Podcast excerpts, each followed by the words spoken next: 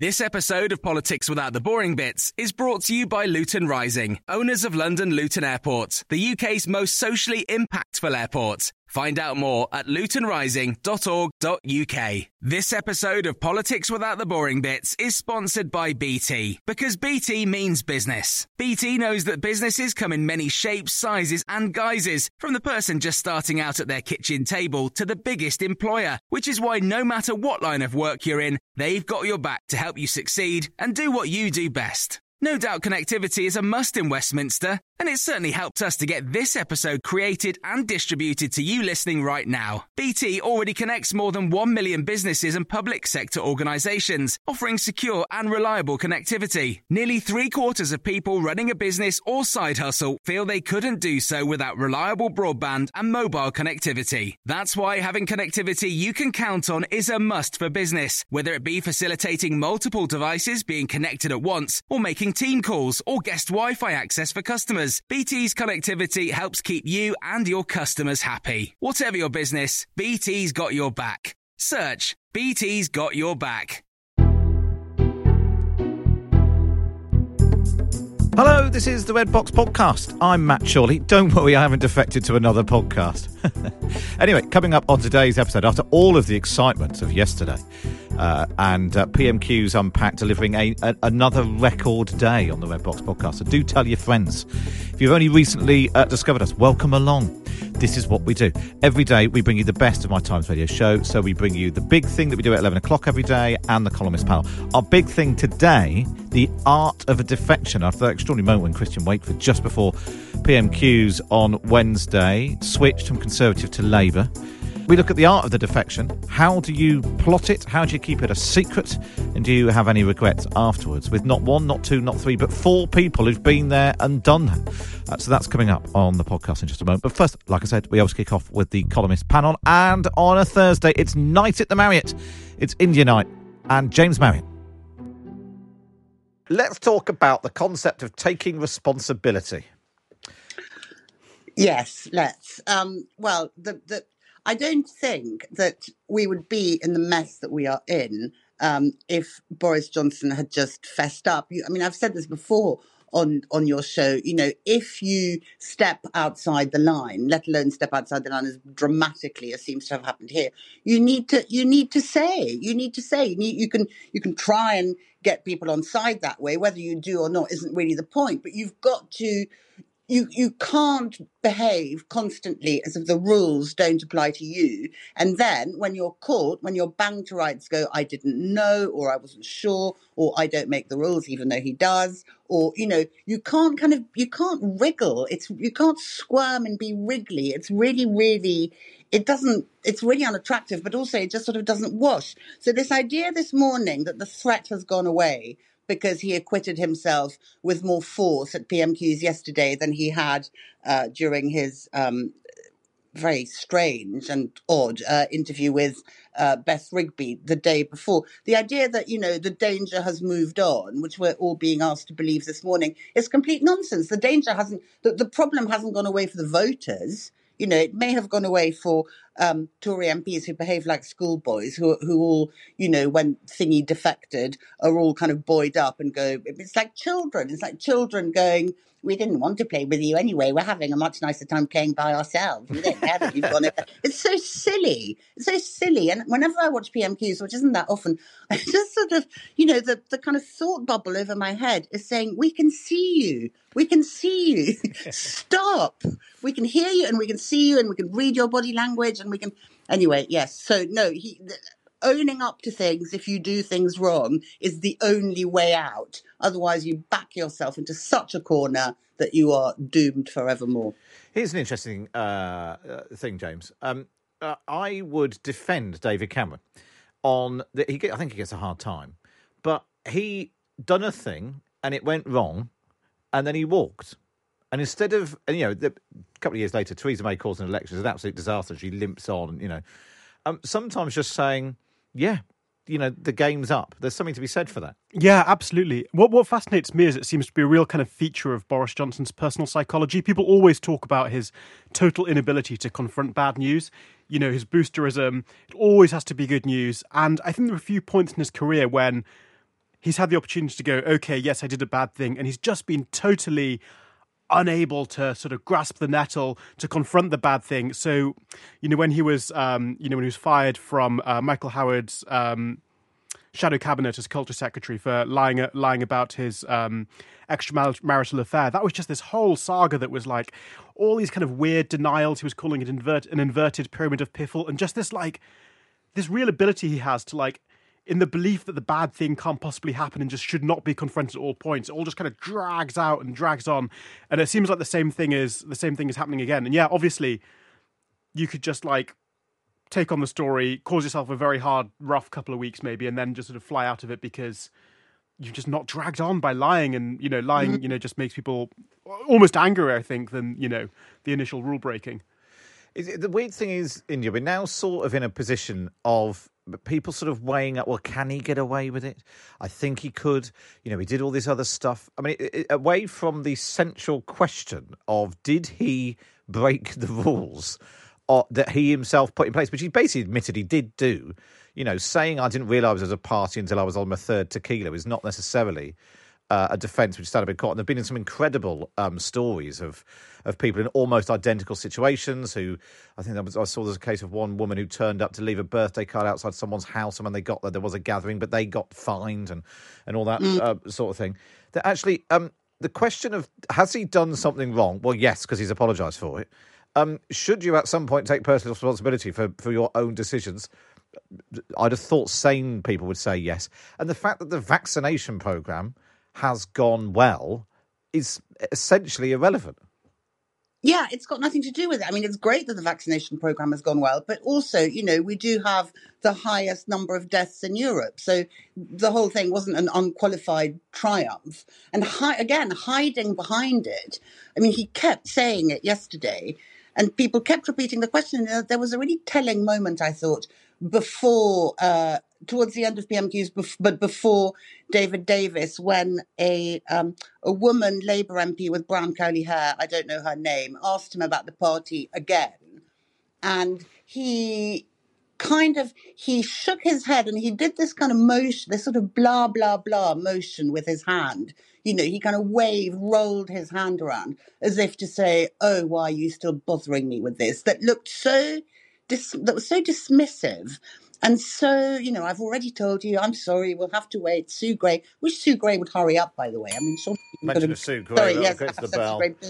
Um, I feel like she should go a bit faster, maybe. But, um, but, but, but it was so dismissive. It was so kind of, yeah, well, I've said sorry, didn't know, da da da, move on. But nobody, nobody is moving on. Voters aren't moving on. Voters are still irate with really good reason. James, you, on the other hand, have written a piece about uh, your column today about how people who break the rules to get away with it actually, you know, this, this cavalier attitude to, to life actually sometimes helps people. Yeah, I mean, my perception is that it served Boris Johnson exceptionally well so far. You know, every stage of his career, there's been, you know, just some, not just rule breaking, but something like totally outrageous. You know, I think it was um, within really not very long of him starting at the Times that uh, he'd been fabricating quotes um, on the front page of the newspaper, which is just like for any journalist, that's just like ex- an extraordinary bonkers thing to do, and that's just like you know within the first few months of his of his career, and I just kind of think Boris Johnson has very correctly taken the message from his you know extremely successful progress uh, through the media and politics so far that breaking the rules is absolutely the right thing to do because it served him well every sing- at every single step of the way. It's got him into trouble, but hasn't really ultimately seemed to have harmed him that, that much. He's the prime minister. I think he's going to get away with this ultimately. And yeah, I was just sort of my column was just about like what about the way that our society is constructed that allows people like that to just sort of bounce through it, just sort of seemingly unharmed, and why, if you do want to really succeed, maybe you know if you are. Uh, if you are dangerously ambitious and maybe a little bit evil, uh, this might be the way to go. Are you, are you, you strike me as a sort of man who follows the rules, though, James. Yes, yeah, I am, and I, I, sort of I think it fascinates me because I'm so I'm so sort of I'm so sheep-like and law-abiding that I'm always like sort of slightly kind of awed and um, uh, sort of just baffled by people who don't follow the rules. I just do. I always interested in the psychology. Um, what about you, India? Are you a wild rule breaker? No, not at all. I'm very, um, I'm very rule adherent. Um, particularly as I get older. I wasn't necessarily always in my youth, but you know, I I like no, I like a rule. But I mean, I get it was James's column. I get I get the idea that if you consider yourself a kind of charming maverick, you know, who can get away with stuff and go through life kind of kicking things out of the way or or or, or however else you want to manifest your, you know, rebellious streak. That's all fine. But we come back in a kind of slightly circular way to the original point, which is that when you're caught, when somebody says, What about all these boxes scattered about everywhere? You've got to go, I kicked them. You can't go, I don't know. I don't know what they're doing there. I didn't put them there. You know, you've got you've got to own the boxes. You've got to say, That's my mess. I'm sorry, it's my mess. I made it and only I made it. own your mess. I suppose own your mess. Own your mess. I suppose that's that's the thing. There's, there's, there's, I suppose there are different rules and bending the rules and and and all that sort of thing. There are, you know, there's there's I suppose breaking convention. Quite a lot of what Boris Johnson's done has got has been to go against convention, which is one thing. But then to to break the rules and then you know appear to lie about it, that seems to be the broader problem. Yeah, and I, I, mean, I think a lot of a lot of Boris Johnson's success kind of relies on the slightly grey area that, like, we all know he's very eccentric, that he's not really doing the doing things the way everyone else would do it, and no one's quite that kind of eccentric force field kind of confuses people. I think about you know he's been allowed to get away through a lot of his career with people not quite thinking, well, where's the line between this is just Boris Johnson being extremely eccentric and oh, he's done something that's completely unacceptable. Whereas people who do tend to follow the rules in the rest of their lives, I think it's much more obvious when they have crossed a serious line. Whereas Boris Johnson, it's all this sort of blur and, oh, that's just Boris being Boris. And I think he's used that ambiguity uh, extremely effectively. And um, I think you can sort of look. I think there are a few people when you sort of look around. It's not uncommon in uh, very ruthless, quite dangerous, uh, successful people. I always think about people, um, people running like you know big tech companies in America um, always, often, or not always, but often have this kind of aura of eccentricity and, you know, they're doing things, they're so crazy, they're so zany, they're moving fast and breaking things. And then suddenly you're like, oh, God, that was really bad. But they just seemed so eccentric at the time. We couldn't quite work out, you know, what was what was going on with them. And we didn't quite know how to interpret them. And I think it's that ambiguity that uh, Boris Johnson has successfully sort of leveraged also those people are more interesting to watch you know whether it's in the context of of i don't know Elizabeth Holmes at theranos or mark zuckerberg or boris johnson you know you think what are they going to do next or what are they going to say or how are they going to wriggle out of this one it's more interesting to watch than a kind of grey man in a grey suit behaving with impeccable probity all the time but it does have a kind it does i think people's tolerance of it expires at some point. That's really interesting. But just when you were saying that, I was sort of just thinking about uh, endless Conservative Party conferences that I've covered I wouldn't like to work out what percentage of my life I've spent in party conferences, but the ones where basically, like you said, lots of men, still mostly men in grey suits giving boring speeches that nobody was interested in, and there was always Boris Johnson Day mm. when he's, I think probably when he was mayor, uh, mainly he would turn up. There'd be hullabaloo, and he'd have he'd literally have a media scrum from the train station to the conference centre. He'd turn mm. up. He'd give this speech, which was a combination of sort of gags and things that weren't true, or you know, always need funny making up all those things about Europe or UKIP or whatever it might be, mm. and then he'd go off again. And it was marvelous. marvelous. Last thing we want is boring old um, Philip Hammond talking about how he's going to balance the books when we can have this funny guy turning up mm. and. Um, and being very funny, and then maybe it's one of those things, James, about where your strengths actually also end up being your weaknesses your yeah. your your colourfulness, your willingness to bend the rules, to make a scene without really being across the detail. Suddenly, that becomes your it, actually of Boris Johnson's biggest flaws. Yeah, absolutely. And you get the sense that he's not quite, you know, he's maybe not quite in control of, the, totally in control of all those characteristics. So sometimes they're, they're incredibly useful for him, and then he just can't stop behaving the same way in Downing Street, and then suddenly it's a total disaster. The stuff about men in grey suits reminds me of, um, I always feel slightly sort of uh, depressed when I think about this. The first thing I remember anyone ever telling me about politics in in my life was being um, quite small. I mean, and my mum saying, "The problem about politics at the moment is everyone's just so boring. Everyone's everyone's just you know there's no there's no there's no eccentrics in politics anymore." And then obviously over the course of my adult life, it's all gone very badly wrong in the opposite direction. Yeah, um, yeah. I I I remember and I've, I've, this was actually the basis of the basis of my first stand-up show. But the, when I first started covering politics in 2005, for, for about a month, the biggest story in politics was that David Cameron didn't have a tie on. And endless think pieces, and uh, you know, what does this mean for the Conservative Party? What does this mean for politics, and all of that? Um, and it's yeah, and people would say, "Oh, you weren't there for Maastricht in the '90s. You missed all the good stuff. Politics is boring now." They said in 2005. Yeah, I, it was watching that. Um, it was watching that new Labour documentary that came out on the BBC uh, a few months ago. I mean, obviously, the you know there was new Labour drama, but so much of it, even in this documentary made, you know, sort of 10, uh, 10 or so years after the fact, was just like these quite sort of all these like media scandals around things that, in the context of what's going on now, just seem quite sort of minor and Yeah. you know, we ju- they'd just be like you know the tenth thing on the list of like disasters that have gone wrong. But like a row between Boris, uh, between Gordon Brown and Tony Blair on you know borrowing rules yeah, something. weeks and weeks of front pages. and nuance and, and all that sort of thing. Um, uh, before I let you both go, we've been talking about um, Boris Johnson and uh, Tracey Emin wants a thing taken down off the wall. What what should he hang on the wall instead? Um, uh, India. don't come to me first. I need to think very quickly. Go on, James. Um, I think. I think. Shall I share some of the ones that we've had in? I think Yeah. more, I think more passion was was frantically a dangerous thing to tell Boris Johnson. um, Which is what this thing said in um, Yeah. what it in the neon sign. Said so I more think he. I think he needs uh, I think he needs something. I think you could do the opposite and get something extremely calming, like some you know those Monet water lilies or something that will just be completely um Something- you know really just calm him down. yeah, Uh, something really soothing and and and plain and grey, maybe. India Knight and James Marriott. Then, of course, you can read James in the Times, India in the Sunday Times. Just get yourself a subscription. Go to thetimes.co.uk forward slash Times Red Box. Up next is the art of the defection.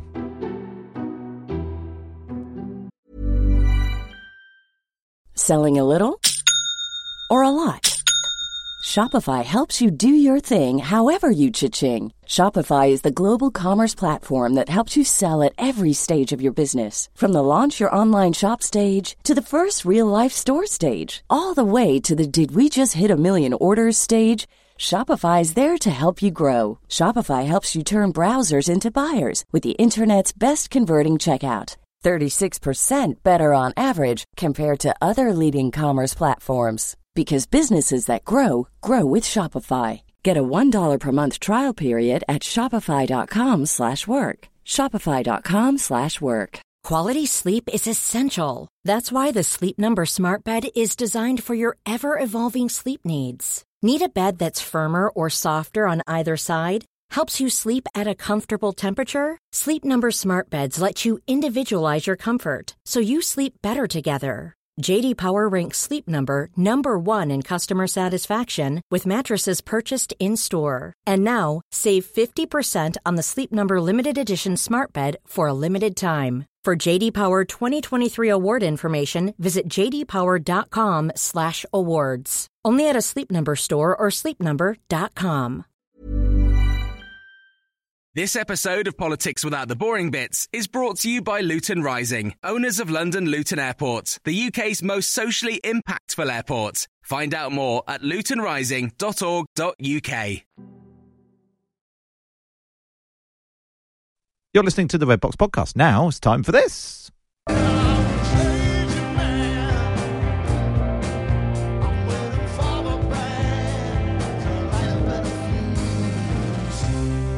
Yes, so around this time yesterday, Christian Wakeford became a changing man, crossing the floor from the blue team to the red team to become a Labour MP, the Cons- Conservative MP, elected as a Conservative, of course, in uh, Bury South crossing the floor to become a Labour MP just before PMQs to make it as, as explosive as possible. Well, I need to say at PMQs, the Labour leader, Sir Keir Starmer, welcomed him to the party. Can I start by warmly welcoming the Honourable Member for Bury South to his new place and to the Parliamentary Labour Party? Mr. Speaker, like so many people up and down the country, he has concluded that the Prime Minister and the Conservative Party have shown themselves incapable of offering the leadership and government this country deserves.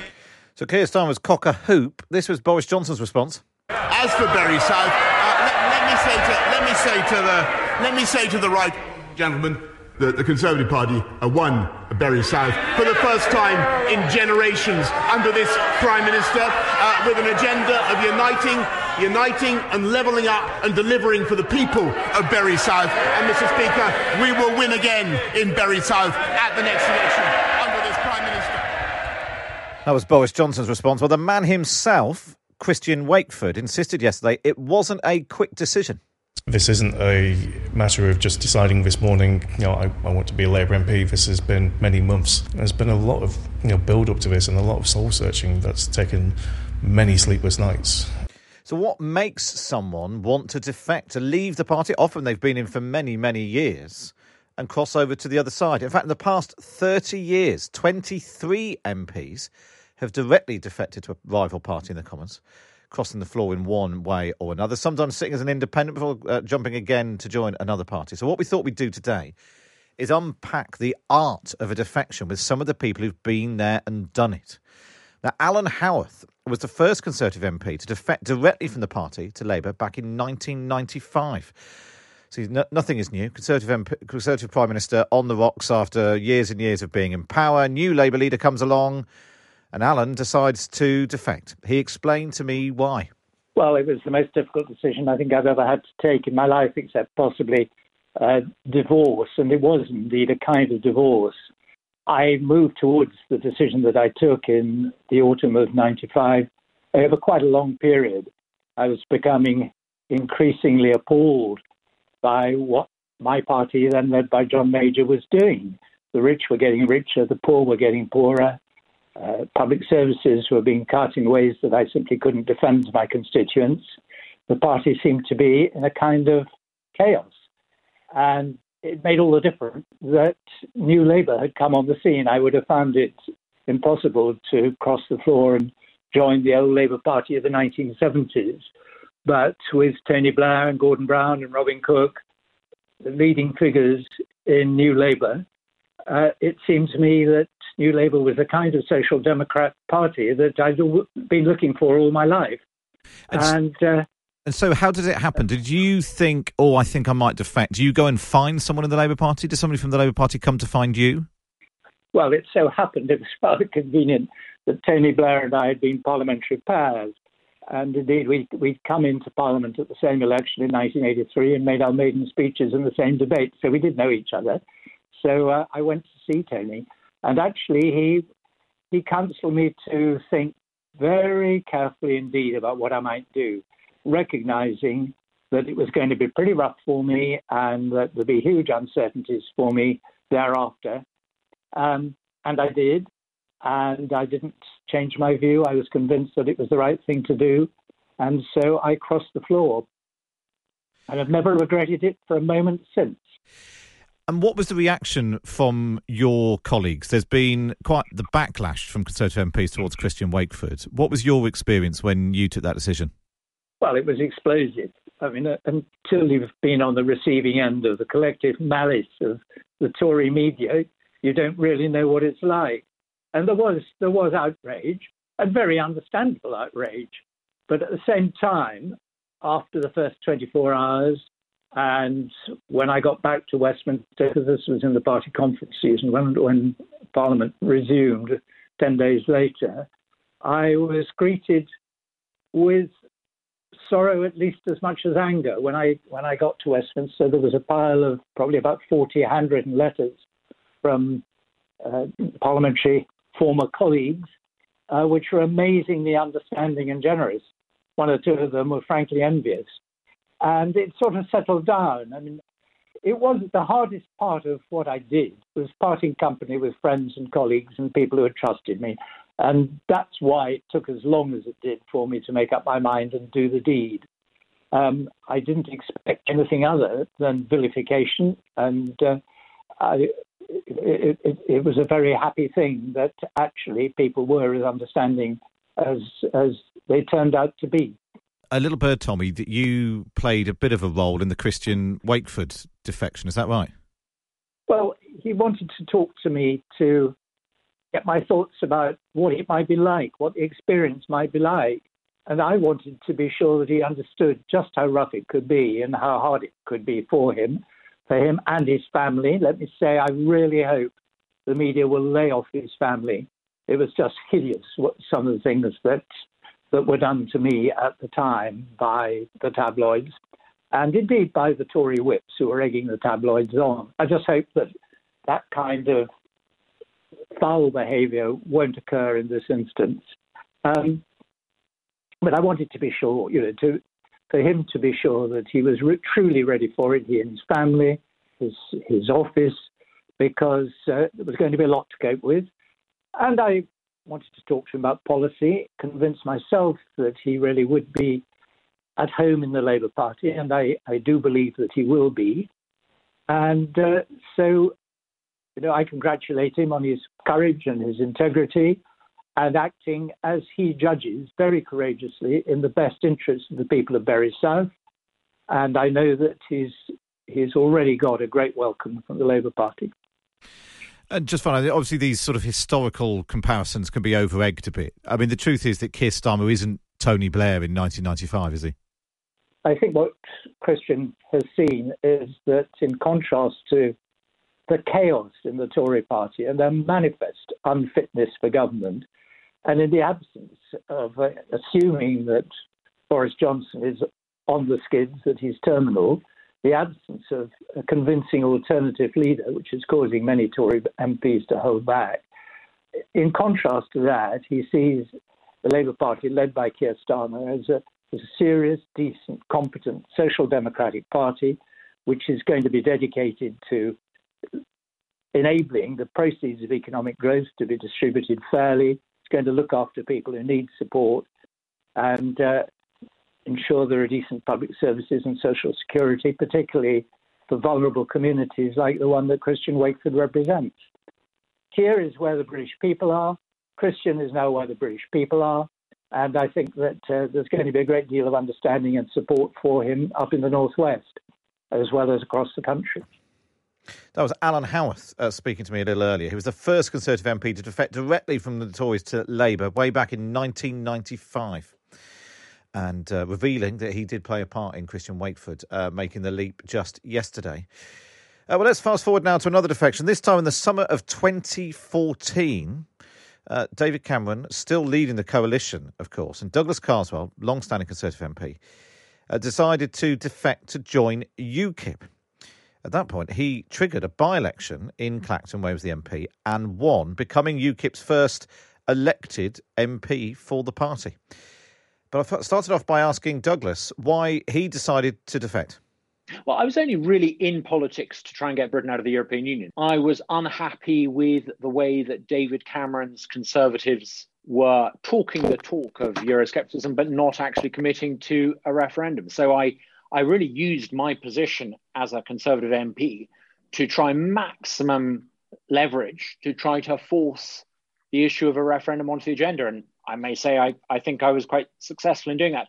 I started to feel uncomfortable being a conservative when it became clear to me that despite his earlier promises at the so-called Bloomberg speech, David Cameron wasn't really going to follow through. So for me, it was about principle. I, I didn't really have that many qualms about switching from my then party, the Conservative Party, to uh, UKIP, which at the time was the only party in British politics committed to a referendum and getting us out.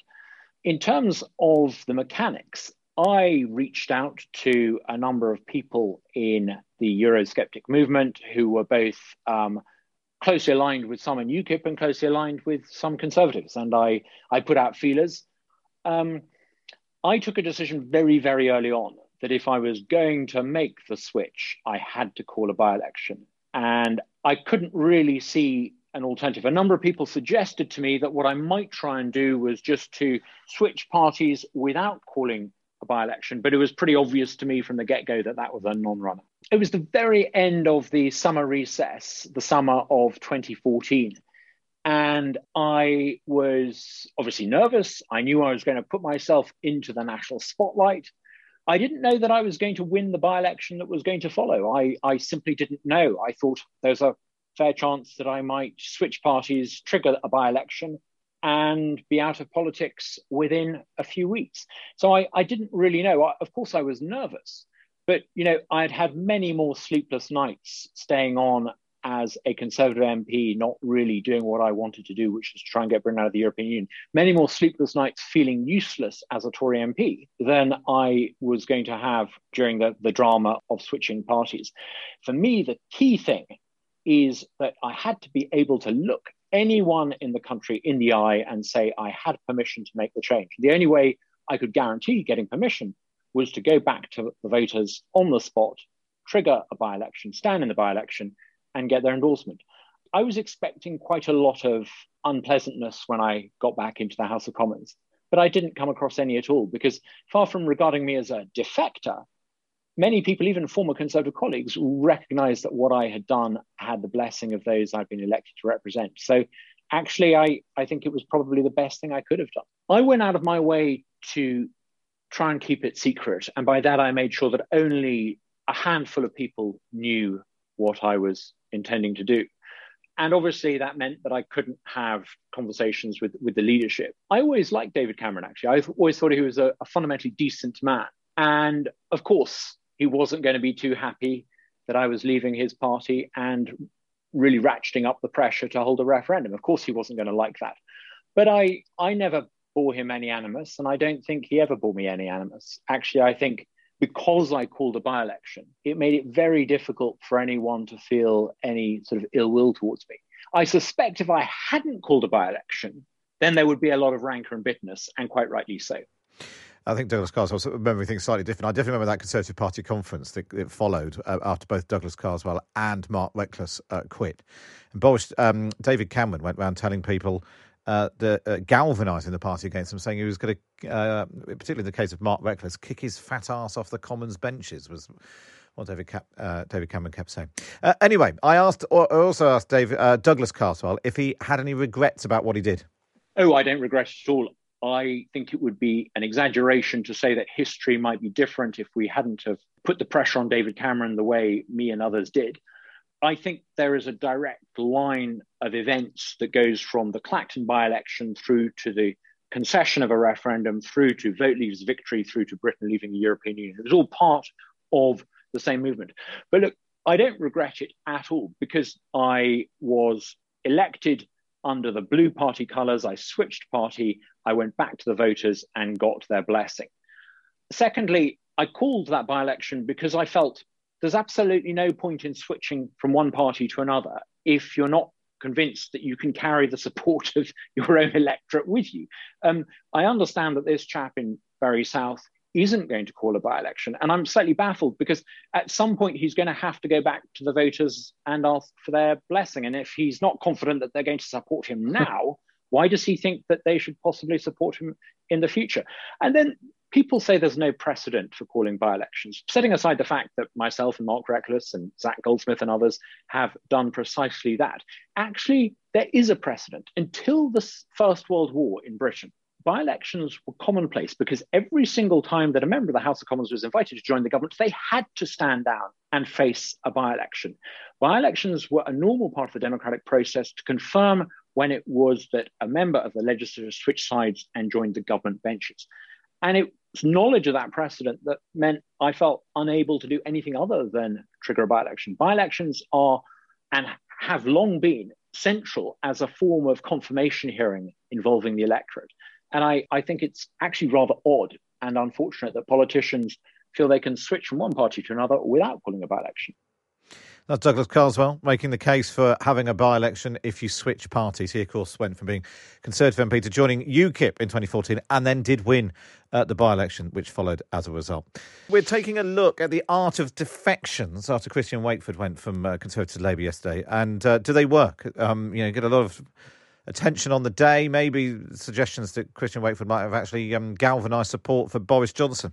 Uh, we've already heard from Alan Howarth, the first Conservative MP to go straight to Labour back in 1995. Douglas Carswell was a Conservative MP who decided to join UKIP back in 2014. But now let's take a dip into the Times Red Box podcast archive. Back in early 2019, a group of Labour MPs uh, defected to form their own group, becoming known as the Independent Group. And then some Conservatives joined them. Anna Soubry was one of them, and uh, who, along with Sarah Wollaston and Heidi Allen, uh, went off and joined the seven Labour MPs uh, to join the Independent Group. Well, she held a press conference on why she'd chosen to do that and as she was leaving, I caught up with her and ended up doing an extraordinary interview with her, walking through St James's Park in the sunshine. She kept being stopped by people congratulating her on what she'd done. And I asked her about why she quit and who tried to persuade her to stay. I was quite, I was, quite surprised at how emotional I was because it's it's not dear friends in in the party here that troubles me. Actually, it's the it's the people that you've been working with for the last in Broxtowe. Gosh, how many years is it now? Twelve years, twelve, nearly thirteen years, who have literally gone out in all the weathers, walked miles, handing out leaflets, knocking on doors. Th- that's where you, I personally find the hardest tug. Oh, we have a WhatsApp group, and last night people were saying, "Why hasn't Anna? Did you always you always talk to us? Why, why aren't you talking to us?" Of course, I couldn't. Well, thank God, because there is a mole on it, as we then discovered, which I won't bore you with. But you couldn't, and it was for me. It was quite heartbreaking that I couldn't say, "Look, guys, let me tell you, I'm really sorry, but I have to leave. I, you know how unhappy I am." Blah blah blah blah blah. And you did. You got a bit choked in your speech. Oh, you came with us. Yeah, I did. I was quite surprised. Have you have you had tears? No, no, I haven't actually. Last week when I sat in PMQs and I thought, could this be my last PMQs over in the naughty corner? And looked over and thought, will I be, will I be over there? Will I be over there next week? I mean, I just didn't know. But it felt But it felt that imminent. Fine. Oh gosh, yes. Were you basically waiting for somebody on the Labour side to jump first? It always makes sense for them to go first because of the power of the appalling situation that they have found themselves in. What's happened since? So you've had any contact at all with the Prime Minister, Chief Whip, Party Chairman? Nothing. Nobody's trying to persuade you to stay. I promise you. I too had had a member of the cabinet has sent me a text. I won't say who. To say don't go. What's interesting is that well, like an emotional, not just like a. no, well, it was not something, Actually- not something I actually know terribly well. Um, and one or two that I do know terribly well, it's as if they thought, nah, it's right.